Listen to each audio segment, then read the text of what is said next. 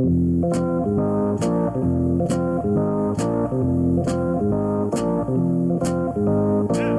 was Kershaw tipping pitches, CJ, how does the hitter see that and take advantage? Well, first and foremost, Chris, if it did happen, it always happens when the pitcher is in the stretch. Rarely can you pick up pitches when a guy is thrown from the windup, and that's what we saw in that seventh inning.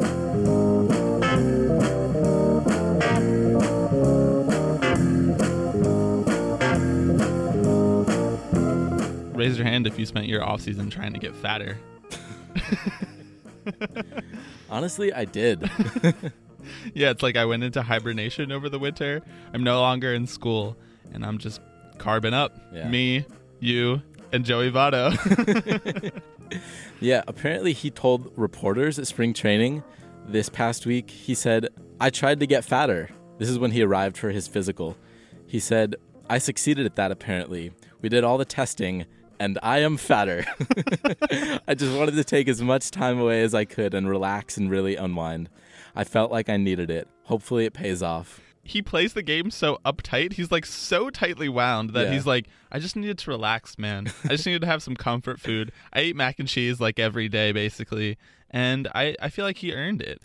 The thing is, like, he is arguably the loosest player out on the ball field, you know? Like, I feel like he's so relaxed out there. When you see him up at bat, he's just like chilling there. I don't know. He has a very nice, relaxed swing. A lot of guys are like really uptight, lots of movements, you know, and he's just like, nah, man, like just walk me. Yeah, that's fair. I like how Joey Votto has like earned the ability to just say these things at spring training and not have people question him. He's been so good for so long, and he's so good at like he's so good at the baseball that the athleticism and the weight, it's like not really that much of a concern. Look at the face at the top, his face at the top of this article. He's like, are you going to question me? Are you going to question me getting Joey fatter? Votto. You know how many meatballs I ate during this offseason? By the way, I am Bobby Wagner. And I'm Alex Baisley. And this is Tipping Pitches. Thanks for tuning in, y'all. A little bit later in the episode, we have another really great interview. We've been so lucky recently with the people who have said yes to come on our Stupid Little Baseball podcast. Later, we're going to be talking to Mina Kimes, who is an awesome person, an awesome writer, and we talked to her about an awesome story that she wrote a couple of years ago about bat flips in Korea, and then just some other fun things, including our favorite dogs and dog breeds. So stay tuned for that. But before, we have a couple transactional things to get to. The cold stove got a little hot this week, huh? Yeah, it did. Some stuff finally happened. Dominoes fell. It still doesn't really feel that exciting. The dominoes that fell were like Eric Hosmer, who I put number one on my most punchable faces list. So tell me what happened. So the Padres kind of, I mean, this has been, I don't know. I feel like this news has been floating around for months, right? Yeah. We teased it on the last episode a little bit, but the Padres went out and got Hosmer. There's an old joke that Jalen and Jacoby do on their radio show where they say alert and then they say broken news instead of breaking news. Like, this was broken news, like basically 6 months ago. Yeah. 8 years, $144 million. Opt out after the fifth year, front-loaded contract. Yeah, super front-loaded contract. How you feel? This doesn't really move the needle at all for me. Yeah. Eric Hosmer was really good last year. I think we were looking it up before the show, and he was worth a little over four wins on Fangraphs. And so I think they wanted to sign him for the quote-unquote intangibles.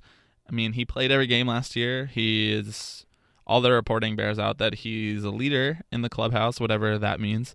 I don't know. It's sort of symbolic to the fans. Like, we mean business. We'll open up the checkbooks, and we want this rebuild to enter its next phase. I don't know if he's, like, baseball-wise going to really change their projections all that much, but it's sort of like, remember when the Nats signed Jason Worth, and it was like, we're going to actually sign someone, and the young prospects are going to come up at the same time. And obviously they had some better young prospects like Bryce Harper and Steven Strasburg, but it was like, we're going to sign a veteran who has proven that he can win in other places. And that feels like what this was to me. And so, I mean, I don't hate it. It's better that people are being signed than not being signed, even though I'm not particularly a fan of Eric Hosmer. Yeah. So it's super front-loaded, which means that when the Padres are ready for contention, in whenever they won't have 2017 is. Jason Worth. Yeah, it's like, so if you think that they're 4 or 5 years away or less than that even, they will still have Hosmer, but they're not paying him, you know, $30 million a year at that point. So, yeah, unless he decides to opt out, in which case they're paying him nothing. But yeah, I agree with you in that it's kind of symbolic to the fans and be like, you know, we're not just going to they had 3 Rule 5 draft picks on their roster last year, which is kind of wild. The Marlins might break that. Yeah, honestly. They were rostering a guy who had like never played above single A, which honestly I kind of respect that. I was like, why not, man? Just give these dudes shots. Just give them a chance. So I think it's fine. Like the Royals like offered him 5 years, $100 million, and he said no to that. So maybe he just wanted that change of scenery too. That LA weather. That San Diego weather. Yeah. That's even better. That LA weather. Southern California weather. I feel like Hosmer fits in a lot better there than like Kansas City. Where is he from? He's from Miami. Oh, that makes so much sense. Yeah. Well, I mean, shout out to him, I guess.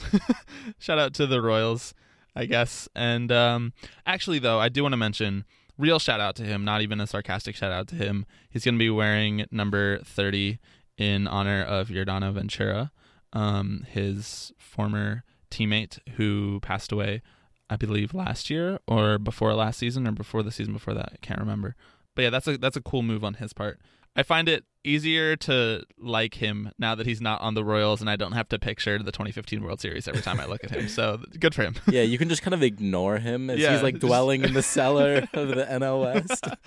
Yeah, exactly. All right, well, that brings us to the next move, which was JD Martinez to the Red Sox, or as Zach Cram from The Ringer put it, discount Giancarlo Stanton to the Red Sox. We were talking about it on the way over here, but I have literally not thought of the Red Sox since they were eliminated from the playoffs last year, basically. Other than the couple rumors that JD Martinez would sign with the Red Sox and negotiations sort of coming to a halt, and I guess that didn't really stop them. But I feel like all we've talked about this offseason is the Yankees, and Brian Cashman has done a great job of stealing the narrative of the offseason and making it feel like the Yankees were just the best team in the league last year, and they just came up short against the Astros, or the best team in the AL East at least. And I don't know, Dave Dombrowski's kind of like, listen, we have money also, and we've won a lot of times also. Not 27 times, but enough times in the last 2 or so decades where we can sign JD Martinez for a lot of money, even though it's a little bit of a discount. Yeah, 5 years, $110 million. I mean, from the Red Sox perspective, you can't be upset by that, right? Nope. Like, he is the best hitter on the market. He had an insane year last year. Yeah. And he even missed, I think, like 20 games. And had like 40-something home runs, right? Yeah, I think if he'd played the whole season, he would have challenged for 50, which is kind of wild to think about. Juiced ball. Yeah, seriously. Yeah, the Red Sox are going to be good. That's our analysis. They're a good baseball team. They're going to be good again. They didn't lose Chris Sale, and they didn't lose Mookie Betts, and Rafael Devers maybe will go through a bit of a sophomore slump, but he's also great. I did see some takes on Twitter by some people who I follow who were saying, these are ostensibly people who I like enjoy following, but they were like, oh, see, the free agent signed. It was Boris's fault that they were just holding out this long. There's no problem. See, this offseason was just normal like any other offseason. Now we can go back to thinking about the season ahead. And it's like, this is like when winter rolls around and climate deniers are like, see what happened to global warming. It's so true. It's like, the season has to start. I mean, it was going to start either way. That's not what we've been saying this whole time. We weren't saying that just the baseball was going to end. Yeah, it's really dumb. The MLB just disbands. That's what they were expecting. That's what they think we thought was going to happen. Yeah. Bad take if you think that everything is just fine now that free agents are actually signing. Like, they were probably going to sign at some point. You can't be like, oh, well, it's June and JD Martinez finally signed. Back to normal, everyone. Pen to paper just fixes everything. I just want to say really quickly, JD Martinez is now the best-looking player on the Red Sox, potentially the best-looking player in the AL East, and I don't know how that makes Yankees fans feel, but it makes me happy. Yeah, although Andrew Benintendi's pretty cute. This is just turning into like a gossip hour. Yeah, honestly, so is Mookie Betts. I love him. Yeah. That's fair. You know who's kind of scary is Chris Sale. Yeah. I would not mess with him. I'm sure he's a nice guy, like, off the field, but, you know, there was the whole uniforms thing, and then... but wow, I forgot about that. Yeah, when he just cut up the uniform. He took a pair of scissors. He's like, nope, not wearing this. Sorry. Yeah, F you guys. Yeah. I'm the franchise. There's from Zach Cram's Ringer piece, there's a graph that says... It's titled Best Qualified Hitters 2014 through 17. It's just a list of highest WRC plus. And JD Martinez is tied for fourth with Bryce Harper since 2014. Yeah, that's wild. Not even like he had a hot year last year. He's just one of the best hitters. Yeah. Another Rule 5 guy, too, who the Astros let go. I don't remember who I was reading, but someone was like, see, even the Astros don't get everything right. It's like, that's kind of good to know. When he was wasting away on Detroit last year, I was like, he wasn't even on my radar at all. So much so that I had pretty much just forgotten what he looked like and forgotten what it looked like for him to play baseball because it had been so long since I watched him play in a meaningful game for the Tigers, and he was just wasting away there. Yeah. And so when they traded him, I think when they traded him to the Diamondbacks, it sort of set all of this in motion. Yeah. It's like he had a great year for a team that was overperforming, and maybe not overperforming, but that did something in the playoffs, and he is awesome. Yeah, JD Martinez is like OG fly ball revolution guy. Yeah. Swing changer back in like 2013 or something like that. Yeah, him and Josh Donaldson. Yeah. And Daniel Murphy. Yeah. This is sad. All right, we've been talking about good teams in the AL East. Now, let's transition to talk about a bad team in the AL East. Tampa Bay Rays. Can I just ask you what they're doing? Yeah. Because I don't know. What are you doing, dude? It's like they're just getting rid of everyone on their team. They don't want to have a team anymore. That's fine. Send their team somewhere else. They DFA'd Corey Dickerson. All-star last year, posted 2.5 wins, has been a solid, if not great, major league hitter over the last couple seasons. Good pop in the bat, gets on base at a fine clip.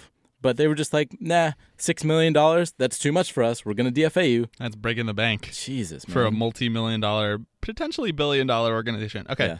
They also traded Steven Souza Jr., who was their best player last year, basically, and was worth 3.7 WAR. And you know what they got back? Second baseman prospect Nick Solik and pitcher Anthony Banda and two players to be named later from the Diamondbacks. I love the player to be named later. That should have been the name of the podcast. Podcast to be named later. It's a little wordy though. PTBNL.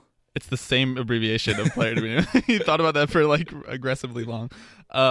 We've been talking a lot about the Marlins organization kind of acting in bad faith, and the Rays were like, yo, you thought one Florida organization was acting in bad faith. Let's just trade away all of our players because we don't want to pay low salaries for them. Yeah. Who's going to be on their team next year? Brad Miller?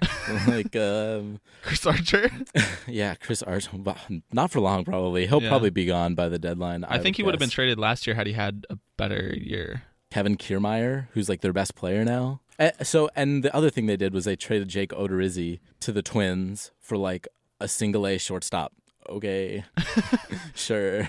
Jake Odorizzi, who's like a fine pitcher, has been an average pitcher over the last few years.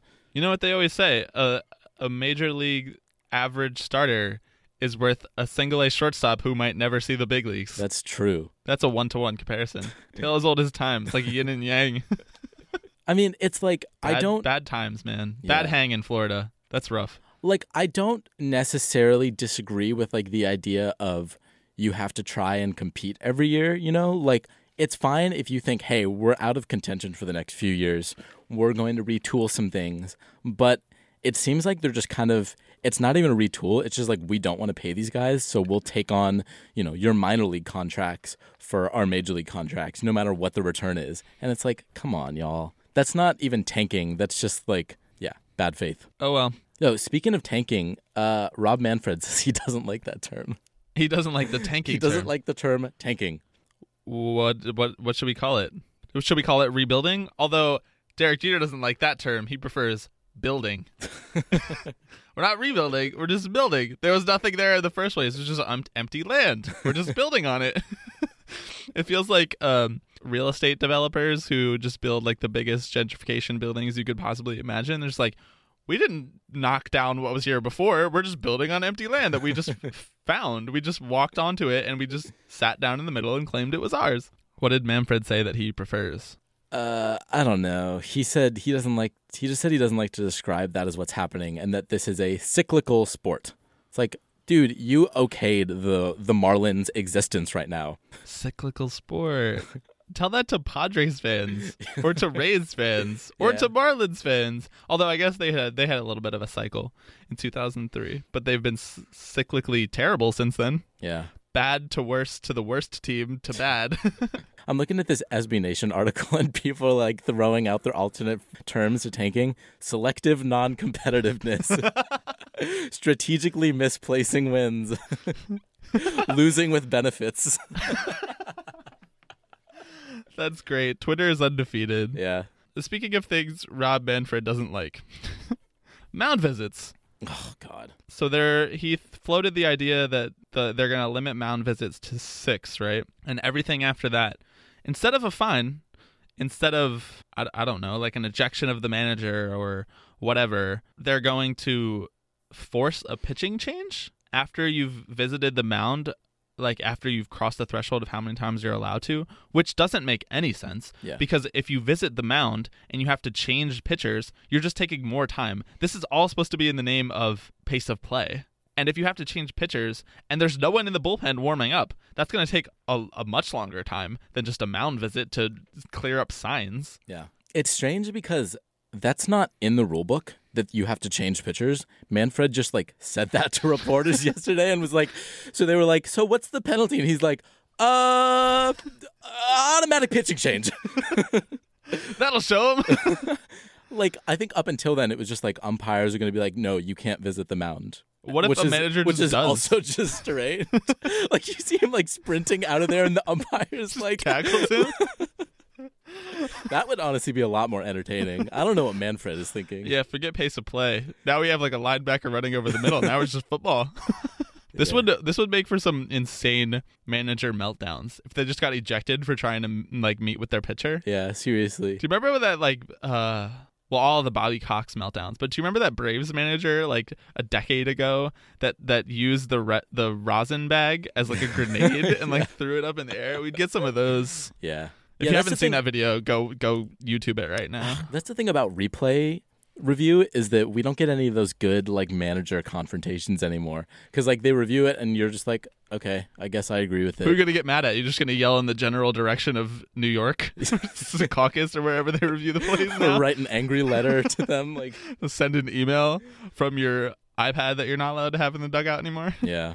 So, Cubs catcher Wilson Contreras said, I don't even care regarding the mound visits and the new rule. He is not happy about it. He said, I don't even care. If I have to go talk to the pitcher again and pay the price for my team, I will, which is awesome. But I don't think that Wilson Contreras can just afford to pay all of these. Like, he's not the highest paid player in the MLB. He can't just be like, if he's going to catch every game and he just wants to visit the mound all the time, he can't just be paying $50,000 a game or whatever it might be. Yeah. All this to say this is dumb. I mean, you pointed out that to the casual fan, mound visits might be annoying, and that's fine. But if you're going to do this, I would love to see some progress on the things that literally everyone hates, which is, as we've said before, replay review. Yeah, long replays. Not everyone hates replay review. I will say that, though. We just do, and we say that on the podcast all the time, and we think it's stupid. But everyone hates long replay reviews. So why don't we just start with the things that everyone can agree are stupid, which is 10-minute replay reviews when you should just be able to make a bang-bang decision. It should just be limited to how long. It should just be limited to like 30 seconds or a minute. Everyone can wait 30 seconds or a minute. They can just scroll to the top of their Twitter. They can see that 2 people like their tweets. They can get a little rush of dopamine, and then they can look back up at the screen and be like, all right, we're ready to play baseball again. Yeah, yeah, it's dumb. Rob Manfred, we have made our feelings clear on him as commissioner. Okay, is there anything else we need to get to before our interview with Mina?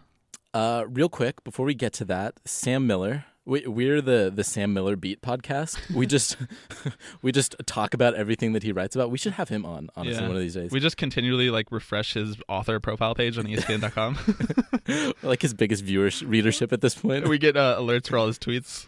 Sam, come on the pod. He wrote an article titled "Put Me in Coach: How Much Embarrassment Would You Be Willing to Endure to Play Major League Baseball?" Do you think he wrote that headline? I don't think you wrote that headline. Probably not. But the premise is you get paid whatever salary you're getting right now, and you get the option of just playing Major League Baseball for however long you want. So, like, instead of being, like, an accountant or a lawyer or a journalist or whatever you are, you just get to be a baseball player for the salary that you currently make in your current job. Yeah. And you have to actually play. You have to start the game at any position. And his little other quirk is that you can't leave the game under any condition. You, like, break your leg, you have to stay in the game. I love the way he puts this. He's like, all you have to do is get to the park 5 hours early, hang out awkwardly in a clubhouse where the players all try to avoid acknowledging you. Your presence is actually quite shameful to them. Feebly take batting practice in front of those same major leaguers, wear a uniform that looks wrong on you. Strike out 3 or 4 times against a major league pitcher in the game that counts. Run out to left field 9 times and stand there while strangers yell weird insults and a melted gummy mess to you. Yada, yada, yada. It goes on. I think I could only last a year. I would do a year. I don't think I could, because if you did a full year, you could at least write about it. If you did it like part of a year, people would be like, all right, you couldn't even last a whole year in the MLB being embarrassed. Yeah, it was like, but doing 2 years? Oh, God. Yeah, there's no way. All right, well, that was a fun article. Go read it. We'll link to it in the description. And when we come back, Mina Kimes. Beyond what you imagine, just let your light glow. 17 moments and cloudy days on my snap. Mysterious aberration illuminated the trap. My telephone collocation synonymous with the sunrise. Mountains against the foreground forever. Me coming back. All right, so another guest, Alex. We have been lucky to have some great ones in the last few weeks or so. Today we have Mina Kimes, who is a senior writer over at ESPN.com and for the magazine, and also appears on Around the Horn and some other programs. Right, Mina? That's right, yeah. Hi. Hi, how you doing? Thanks for coming on. I'm good. I'm excited to talk about bat flips.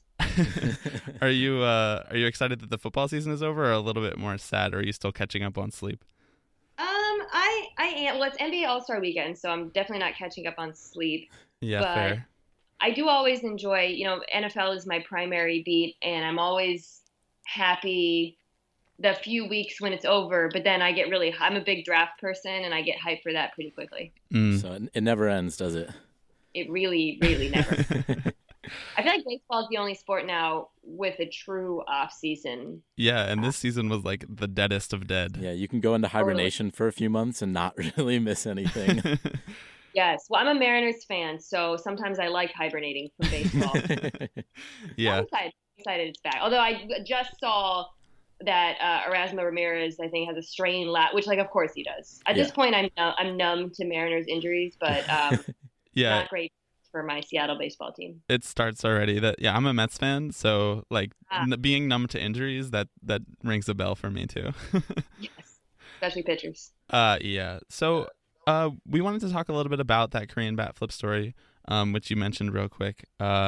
Because we both enjoyed it a lot, not only just the incredible reporting and the writing that went into it, but also we loved the design and just everything about it. It was just gorgeous. It was the entire package of it. So just in kind of a general sense, what was the genesis of that story, the idea for it, and then the decision to really go all in and go to Korea to report it? How did that start, and what made you so interested in this idea of the dichotomy of bat flips between America and Korea? Yeah, so it was actually born out of a discussion between the artist, director, journalist, all-around wonderful genius person, Mickey Duzage, who I worked with, between him and some of our design folks, actually. They were talking about these great bat flips and how fun they were to watch from Korea, that were we were getting videos and gifts, and Mickey was like, man, I just want to draw these, right? Because they're just awesome, and animate them. And so I'm Korean, I'm half Korean, and I went to Korea the prior year and did a story on a League of Legends player. So being the resident Korean, some folks in the magazine asked me, do you think there's a story here, And, I was like, well, this is fun, it's cool, it's interesting, let me dig around a little bit. So I started asking some folks in Korea about, why is this so normalized here? Why is it not stigmatized?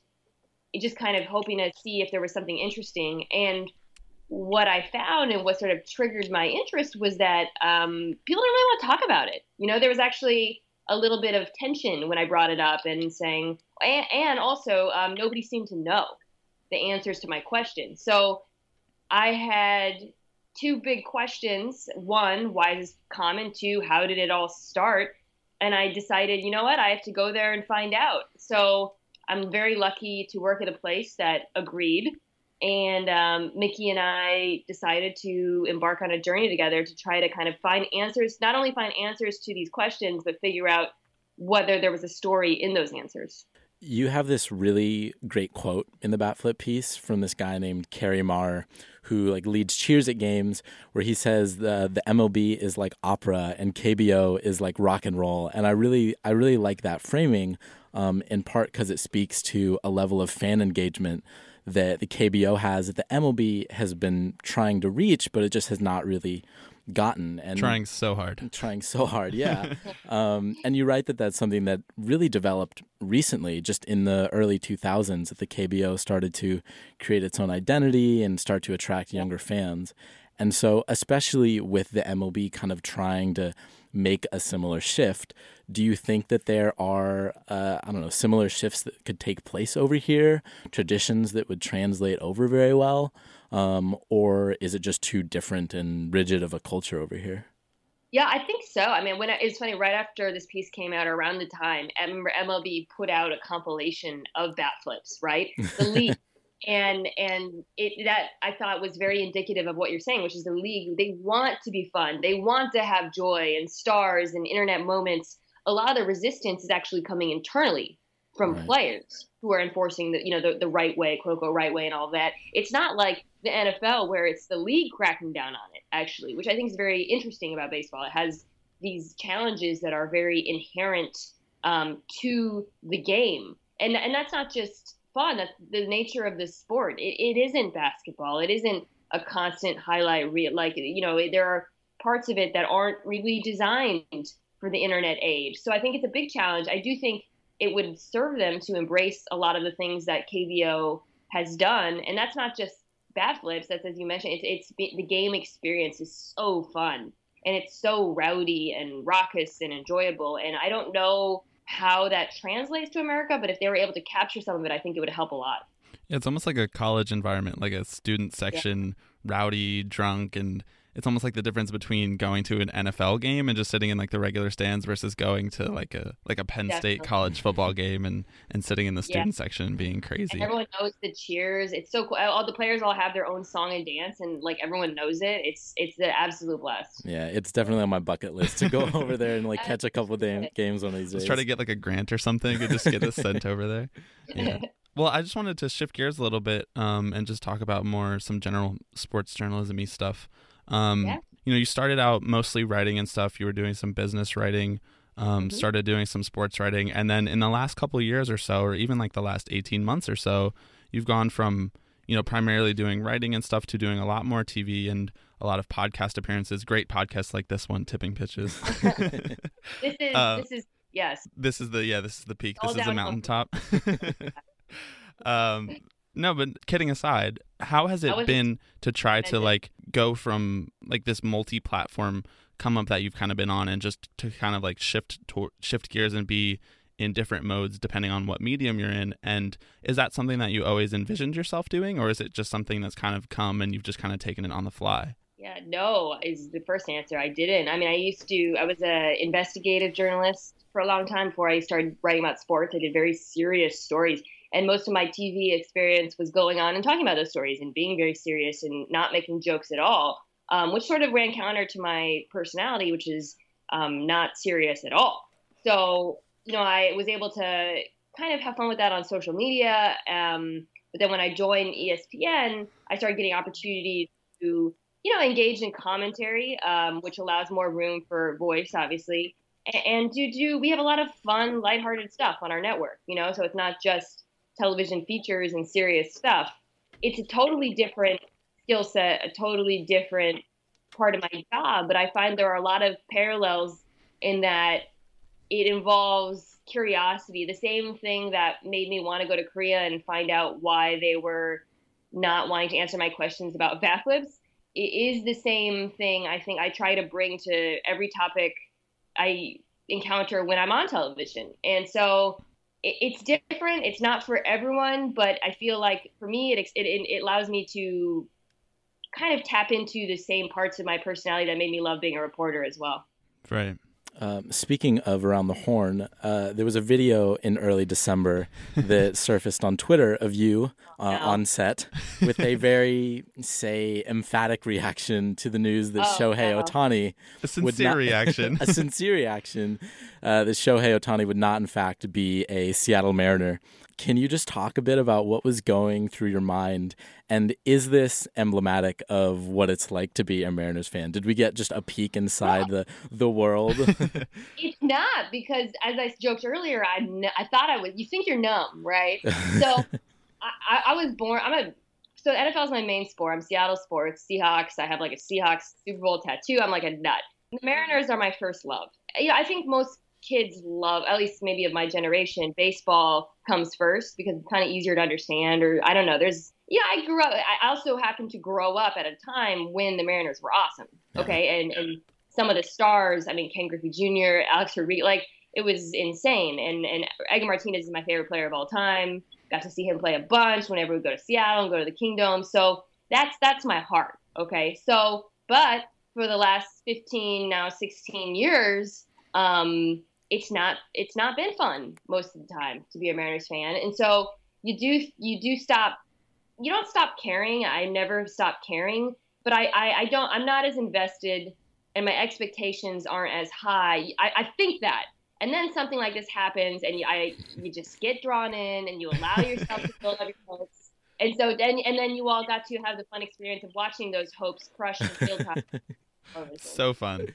Yeah, we really seemed like he was gonna. Everyone was saying it was a sure thing that morning, and no, it was not. That's when like the alert starts to go off for me as a Mets fan. It was like when everyone is saying it's a sure thing. Like after the 2015 World Series, everyone was like, the Mets have the best odds to get back and win next year. I was like, that was when the alarm started to go off for me. I was like, there's no way. Now everyone's saying it. Everyone's like, it's not us against the world. And so that's when the alarm started going off for me. It's very interesting to me how being a fan of a certain team and not only the culture of that team, but their record of success sort of conditions you to think about things differently. Like, you know, being a Mariners fan, I think about baseball differently from how I think about football as a Seahawks fan, given their success recently and the way I react to news, and my expectations are just completely different. Like I really don't expect much, and I don't expect much out of them this season, but I'm still reading the news and I still saw the Erasmo Ramirez thing, and it's hard to go away. I'm an A's fan, and so it feels like the three of us, we have like A's, Mariners, and Mets, and we'd make a good team at like the sympathy Olympics or something. You guys, because if there was a Yankees fan in here, we wouldn't be able to relate to him at all. Yeah, no, yeah. It sounds like a line of a joke, right? Like an A's fan, a Mariners fan, and a Mets fan walk into a bar. The Yankees and like don't leave till the morning. Yes, completely, yes, and nothing good happens from there. All right. Well, the other thing that we wanted to talk about real quick, I know we're running short on time, so we'll do almost like a speed round, but we know that you have a deep love for dogs, as do we, as have many of the guests that have been on this podcast before. We've talked about dogs a weird amount for a podcast about baseball. Strong correlation there. Not enough, I think. I agree. Yes. We should actually just pivot to dogs. Yep. Just podcast about dogs. So in the vein of All Fantasy Everything, their podcast, I don't know if you listen to it or if any of our listeners do, but we just wanted to do a quick, maybe a 1 or 2 round draft of our favorite kinds of dogs and give like a 1-sentence explanation since we're so short on time. So give it the time it deserves. Yes, absolutely. Let's give it its limelight. So, how many roster spots do we have to fill in this one? I'd say since we're short on time, I'd say we'll just do like 2 maybe each. Yeah. Let's do 3. I'm going to make time for this. Okay. All right. Great. So let's do 3. So since you are generous enough to be our guest today, we will give you the first pick in the draft. And then Alex and I will quick do a rock, paper, scissors shoot over here while you take your pick and are on the clock. Okay. And this is like just general good dogness, right? This isn't like an athletic thing. We're not drafting these dogs for any purpose other than to be good boys. Yes, excellent. Exactly. Yes. No, not the puppy bowl. You know, we're not racing, nothing like that. It's just... you want your squad rolling with you down the street, and these are the dogs that are coming with you. Well, and it was sparked actually by our good friend Tim Tebow, who did his own dog rankings over, I guess, on ESPN on SB Nation. Yeah. Do you remember what his rankings were? I'm curious. He went with the Rhodesian Ridgeback was his top one, I believe. Odd. Okay. He's Tim Tebow. It kind of looks like him. So, people end up looking like their dogs after a while. So I can see it for him. 100%. I look exactly in my mind. You have the first pick, and you're on the clock, and you can take any amount of time that you need. Okay. This is a biased pick. This is like not the thing that where the guy in Moneyball like drafts the guy because he has a hot girlfriend or whatever. This is me being that guy and not listening to my analytics or my head, but going with my heart. And I'm going to go with a dog that is the closest appearance to my own dog, who is a mutt, and that's the Beagle. Ooh, excellent choice. Yeah, choice. I love the Beagle. I gotta take that one off my board now. So cute. Alex, do you want to go next? I will go next. I'm gonna go with the Golden Retriever on this one. And classic. It's a classic, and really all I can say about this is it's hard to overstate the impact of the movie Air Bud on my childhood. That's really all I can say. I don't actually own a dog, but one of these days. One of these days, you'll have a companion. Yes, a boy should dream. Yes. And I feel like growing up and dreaming about having a dog, if you've never had one, like Air Bud and Golden Retriever is definitely the way. All right, for me, I'm going to go with Husky right off the bat because growing up, my family is a huge dog family, and we used to go to like the AKC dog show in Philadelphia at the convention center, and I always just thought that they were magnificent and beautiful, so I would read a bunch of books about them, and then because of my love for Huskies, it just turned and morphed into a love for wolves. And so I want a Husky because they're like they're beautiful and super athletic and amazing, but they're also like independent and weird and moody, which is, I feel like I'm independent and weird and moody. And if I had a dog, it would just kind of balance me out because I would get mad at it. And then I'd be like, I'm probably acting this way too. So it'd be a check on myself. Like that. Yeah, that's a good one. I'm a Washington Huskies fan. That's my college team. So always loved Huskies, had a lot of stuffed Huskies growing up. Okay, for my second pick, I've got another homer pick. You might not know about this dog, so this is pretty hipster of me. Sleeper pick. Away. So I am half Korean, and the national dog of Korea is the Korean Jindo. That's Jindo.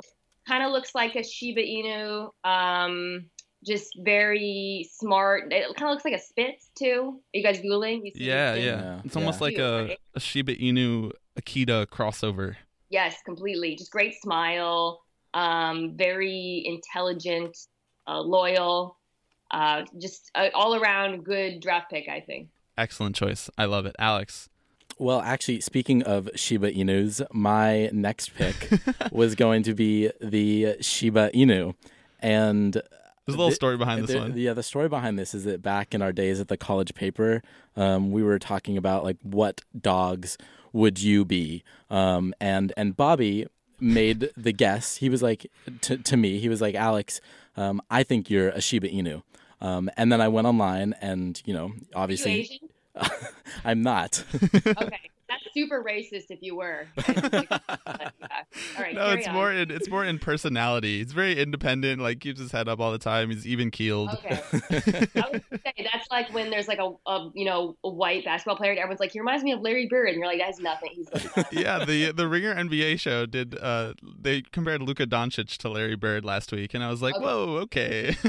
Yeah, I mean, you got to do the cross-racial comps when you're doing sports, because otherwise, yeah. But okay, you're not Asian, so that's cool. Shiba Inu, legit. And I did go online and take the BuzzFeed quiz, and in fact, the dog that I am is a Shiba Inu, so it's pretty much set in stone at this point. Sounds scientific. Yeah. Yeah, it was very scientific. I actually, you saw that story a little bit short because I made everyone on the staff take the quiz. I was like, we're going to stop production for an hour, and everyone just take this quiz real quick.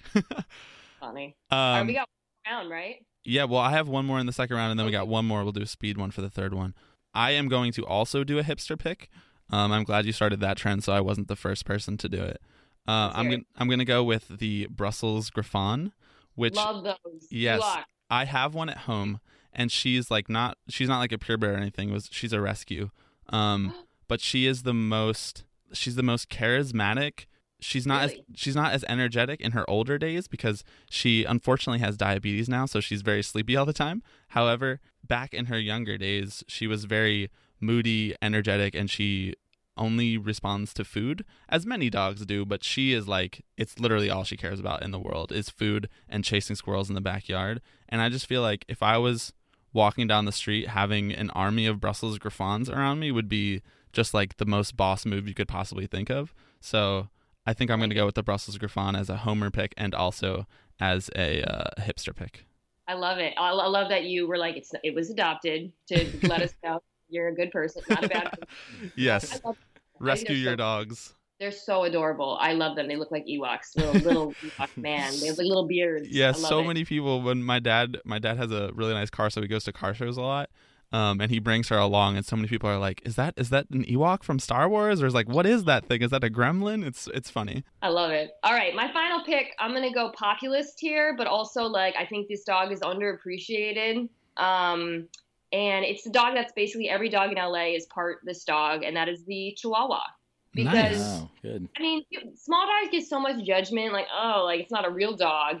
And you know what? Dogs, you know, like, they're the Jose Altuve's of dogs. Like, they can do stuff, too. Like, give them some appreciation. Give them some love. And Chihuahuas are very sweet, loyal, bright dogs. So I love them. I love that. I love that comparison.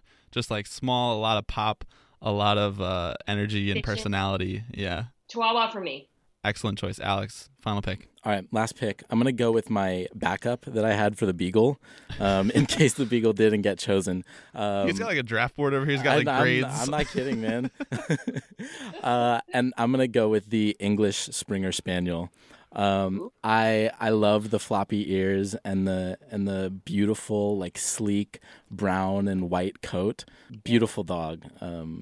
Yeah, that's what I'm going to go with. Elegance. That's a good pick. I'm frustrated that you chose that because I feel like you had an inclination that I was going to go with the English Cocker Spaniel because that's my other dog. I have two dogs back at home, but Cocker Spaniel, my dog. Sorry. In order to not be redundant, I'll go with a Bernese Mountain Dog because big, fluffy, thick. I feel like we haven't done too many big, thick dogs so far. Yeah. And the Bernese Mountain Dog is just, it starts out as like a teddy bear when they're puppies, and then it just grows into this massive companion. And I think they're gorgeous and strong and powerful and loving, and they have the most beautiful coat in the world. And so I'm going to go with the Bernese Mountain Dog. I'm like judging it like I'm at the dog show because this is what I've been ingrained with. He's very scientific, and I feel like we got a really good diversity of dogs. Oh, definitely, yeah. So to wrap up, why don't you just tell us a little bit about Lenny, and then we'll just finish up real quick. Well, Lenny's sitting on my lap right now, and excellent. So I had to go Beagle first because I didn't want him to, look at me askance the rest of the day. To revolt. He is a mutt and a very mixed mutt, so he has a lot of interesting traits. Adopt, don't shop. If you're listening, adopted dogs are the best. They're also psychotic. My dog is crazy, but I love him so much. And yeah, I mean, I think dogs are the best sports is how I'd like to conclude. I love it. All right, Mina, thank you so much for the time. We really appreciate it. We know we ran a little bit over, but it was for the love of dogs. So you had me when you started the dog draft. Thank you for having me, guys. I appreciate it. Yeah, thank you so much. Thanks so much, Mina. But you just can't give up now, 'cause you gotta save yourself. Yeah, I gotta hang on, baby. The sun will come out. Nothing good ever comes easy. I know times are rough, but winners don't quit, so don't you give up. The sun will come out. All right, well, that was amazing, as have our last few guests been. Thanks so much to Mina for taking the time to talk to us and to put effort into the dog draft, which I was worried was going to be a dumb idea, but ended up being really fun. Yeah, it was I really enjoyed that. And she played along great, which is awesome because most of the stuff we talk about is just weird ideas. Also, she's way funnier than us, as have all of our guests been. Yeah. So, we just should, as I said last time, let's just end the podcast now so people don't realize that we're not as cool as we see when we're interviewing cool people. We need her to teach us, how to be so eloquent on air. Yeah, she just speaks in minute and a half paragraphs, and they're just beautiful, and she doesn't say or or like the yeah. Yeah, so thanks y'all for listening. Please subscribe, rate us on iTunes if you feel strongly enough to do that. Share it with a friend. You can reach out to us at tippingpitchespod@gmail.com, or you can slide into our DMs on Twitter. Really anything. We're open to all comments, critiques, concerns, questions. Yeah, give us listener questions. Yeah, we love those. Thanks if you listened. Thanks to Mina, and we'll see you next week. Yeah, thanks so.